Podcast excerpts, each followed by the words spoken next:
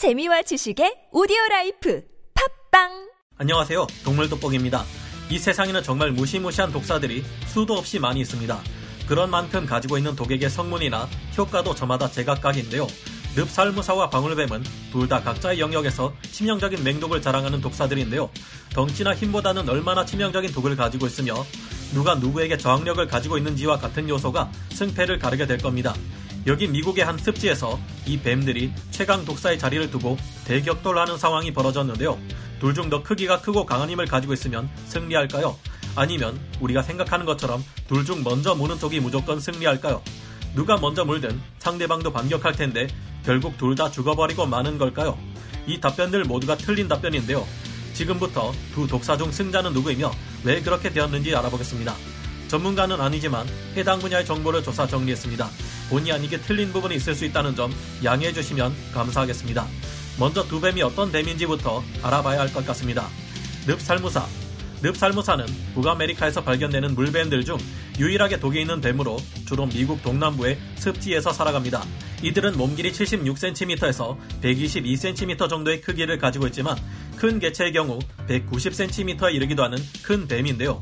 늪살무사는 미국에서 사는 뱀이지만 이 뱀을 보는 시골의 어르신들 중에는 옛날 기억에 소름이 끼치시는 분들도 계실 겁니다. 살무사는 우리나라에 서식하는 독사의 대명사라 불릴 만큼 흔한 뱀이기 때문입니다. 우리나라에서 서식하는 살무사들은 짧은 꼬리 살무사들인데요. 뱀을 구분하는 방법을 이야기할 때 보통 머리가 세목걸인 것은 독사다라고 이야기할 때가 많은데 바로 이 살무사를 보고 나온 판별법입니다. 하지만 또 다른 독사인 유혈모기 같은 뱀들은 머리가 세목골이 아니기 때문에 항상 통용되는 방법은 아닙니다. 살무사의 독리는 치열의 앞부분에 있기 때문에 만약 살무사에 물렸다 하면 거의 100% 무조건 독이 주입되었다고 보고 급히 병원에 가야 합니다. 살무사의 독은 용혈 독의 일종으로 이 독이 체내에 침투하면 그 주변이 크게 부어오르다가 괴사하여 썩어 들어가는데요. 이때 워낙 극심한 고통이 발생하는데 마약성 진통제가 필요할 정도입니다. 해독제를 맞았다고 해도 회복하는데 상당히 긴 치료 기간이 필요할 정도로 지독한 독으로 만약 인적 없는 산속 깊은 곳에서 살무사에 물렸다면 그 부위가 작은 새끼 손가락 하나라고 해도 목숨이 위험할 수 있습니다. 살무사가 또아리를 틀고 있다가 공격하는데 소요되는 시간은 불과 0.23초로 정말 눈 깜짝할 시간인데요. 미국에 사는 늪살무사 또한 우리나라의 살무사와 비슷한 독을 가지고 있습니다. 이들은 다른 뱀들과 다른 독특한 사냥법을 가지고 있는데요. 늪살무사가 포유류 동물을 사냥할 때는 사냥감을 한번 물어서 독을 주입하고 곧바로 놓아줍니다. 이렇게 하면 먹잇감의 반격에 혹시나 자신이 다칠 위험을 피할 수 있죠. 독이 주입된 사냥감은 살기 위해 도주하는데 늪살무사는 이를 조용히 뒤쫓아갑니다.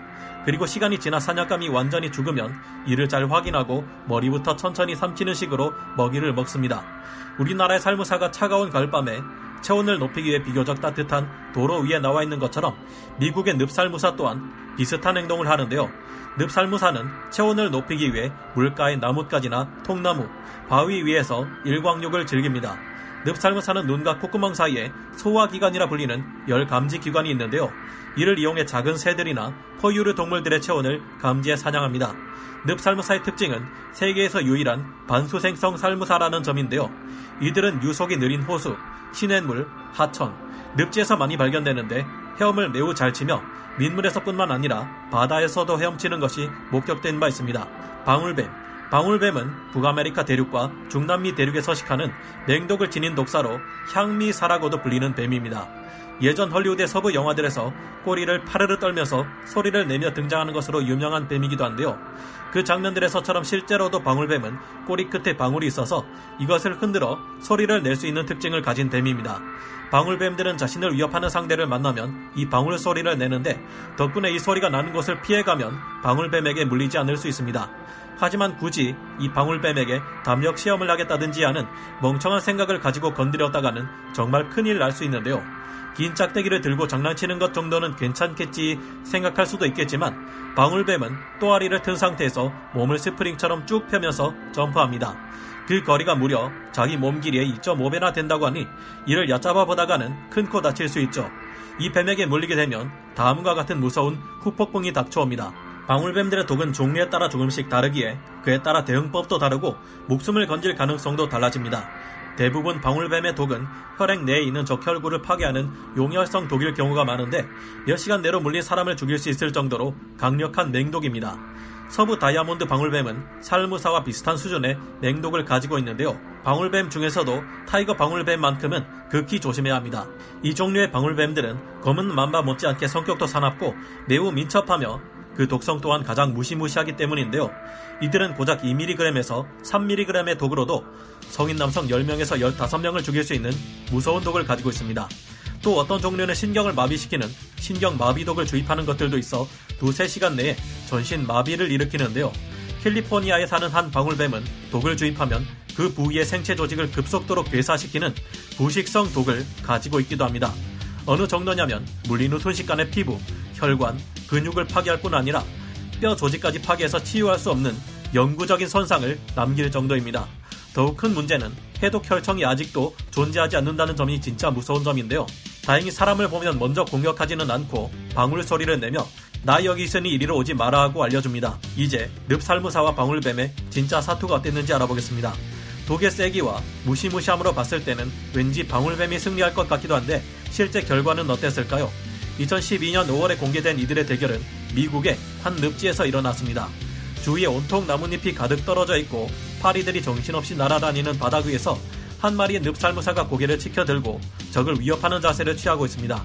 그리고 그 앞에서는 또 다른 독사인 방울뱀이 혀를 날름거리며 대치하고 있는데요. 자신보다 훨씬 큰 늪살무사가 겁나지 않는다는 것일까요? 아니면 늪살무사를 발견하지 못한 것일까요? 이상하게도 방울뱀은 늪살무사의 머리 코앞까지 겁없이 전진하는데요. 방울뱀의 행동을 유심히 지켜보며 기회를 노리던 늪살무사는 전광석화 같은 속도로 눈 깜짝할 새의 머리를 뻗어 방울뱀의 머리를 물어버렸습니다. 극심한 고통에 몸부림치며 방울뱀은 늪살무사의 몸을 휘감으려 해보지만 이미 몸 안에 늪살무사의 독이 파고들어 체내를 파괴하고 있습니다. 몸부림치는 방울뱀을 세게 물고 있던 늪살무사는 한순간 전형적인 이들의 사냥 방식대로 방울뱀을 놓아줍니다. 늪살무사의 치명적인 용혈독이 방울뱀의 체내에 침투하자 순식간에 방울뱀의 움직임은 잦아들고 몸은 딱딱하게 굳어버렸습니다. 이제 방울뱀은 완전히 죽어버린 걸까요? 늪살무사는 입을 크게 벌리고 방울뱀을 머리부터 조금씩 조금씩 삼키기 시작하는데요. 늪살무사가 이처럼 방울뱀을 잡아먹을 수 있는 비결이 있습니다. 늪살무사는 방울뱀이 가진 독에 영향을 받지 않을 정도로 강한 저항력을 가지고 있기 때문인데요. 이번 사냥에서는 늪살무사가 방울뱀을 먼저 물었지만 설령 거꾸로 방울뱀이 늪살무사를 먼저 물었다고 해도 승자는 늪살무사가 되었을 거라는 말입니다. 늪살무사 또한 뱀을 잡아먹는 종류의 뱀 중 하나였던 것입니다. 오늘 보여드린 것처럼 늪살무사 또한 방울뱀을 위협하고 있는 포식자들이지만 무엇보다 방울뱀에게 있어 가장 큰 위협은 우리 인간인데요. 미국의 몇몇 주에서는 방울뱀 사냥 잔치를 열어 이들을 마구 잡아들이고 그 자리에서 요리해 먹기도 하고 있습니다. 이 때문에 해마다 사람이 잡아먹는 방울뱀의 숫자는 50만 마리가 넘는다고 하는데요. 물론 방울뱀은 무서운 독을 가진 위험한 동물인 것은 맞지만 해마다 방울뱀에 물려 죽는 사람은 10명인데 너무 심하게 박멸되고 있는 것 같습니다. 오죽하면 이제는 방울뱀들이 사람에게 들키지 않기 위해 방울 소리를 내지 않도록 진화하고 있다고 하는데요. 이제는 방울뱀들 중 소리를 내지 않는 개체들이 전체의 30%에 육박한다고 하니 신기하기도 하고 안타깝기도 합니다. 방울뱀이 소리를 내지 않게 되자 이제는 또 방울뱀을 발견하지 못해 물리는 피해자들이 발생하고 있다는데요. 이거 피해자들이 방울뱀을 지나치게 잡아들인 사람들한테 배상이라도 받아야 하는 것 아닌지 모르겠습니다. 그나마 방울뱀은 소리를 내서 경고해주는 만큼 피하기 쉬운 독사인데 이런 장점이 사라지지 않도록 방울뱀을 너무 많이 잡아먹지 않는 게 좋지 않을까요? 오늘 동물 돋보기 여기서 마치고요. 다음 시간에 다시 돌아오겠습니다. 감사합니다. 영상을 재밌게 보셨다면 구독, 좋아요, 알림 설정 부탁드리겠습니다.